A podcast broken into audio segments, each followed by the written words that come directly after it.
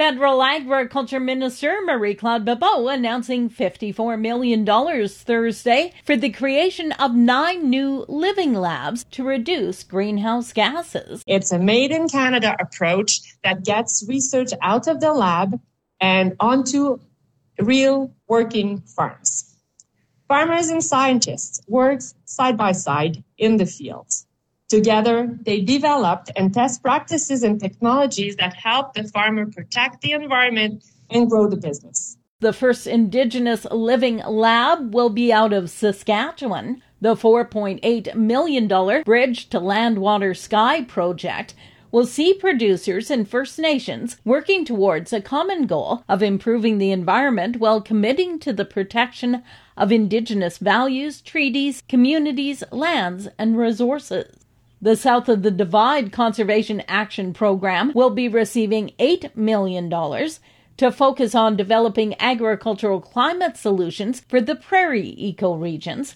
That project will focus on four key areas avoiding land use conversion, adaptive grazing management, restoring and enhance perennial plant communities, and livestock grazing of diverse annual cover crops. The recent rain, followed by hot, humid conditions, can be a breeding ground for disease. Sarah Tetland, the province's cereals specialist, says a key concern right now for the crop is fusarium head blight. Fusarium head blight uh, kind of develops in that warm temperature, 20 to 30 degrees Celsius, and requires humidity for about 12 to 24 hours. So um, a lot of farmers are kind of in that situation now and trying to make that decision on whether they should spray or not. She notes the plant is most susceptible to FHB around flowering. With the release and adjustments made in this week's WASDE report, we saw a shift in the markets as future contracts for virtually all commodities moved lower.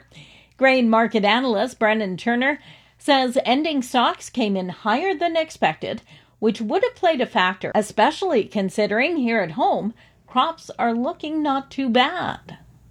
Yes, it's behind in a couple places, but having toured around uh, parts of Manitoba and Saskatchewan uh, this past week, you know, I can say that you know things have rebounded or are looking pretty good. And yes, still behind for sure, but uh, nonetheless, there's most of the farmers that I talk to are, are remaining cautiously optimistic. He notes another key factor influencing the future markets is the fact that we started to see some movement of Ukrainian grain, which had been stalled, so there's a little more optimism about what's happening.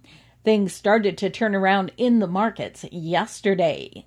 And from crops to haying operations, producers busy trying to bring in this year's hay crop when the weather allows. Logan Health helps manage a farm and ranch in the Eston area that feeds cattle over 200 days of the year. They buy all of their feed as they don't cut any of the hay themselves. The hay producers that we normally buy from said we're looks like we're going to have quite a bit so it's way cheaper than last year. He notes if the price of hay has been cut in half, the price of trucking has evened things out as it's doubled. The province announcing on Monday that ranchers could start cutting hay in ditches. And Canadian Western Agribition hiring its new CEO. Sean Kindop, who has 10 years' experience in the event and entertainment industry, will move into the new role beginning August 2nd from his position as Director of Corporate Partnership and Sales with Regina Exhibition Association. President Kim Hextall says Sean's time in the event industry, corporate sales experience, and passion for the community makes him a great fit for Agribition. For Golden West, I'm Glendalee Allen Bossler.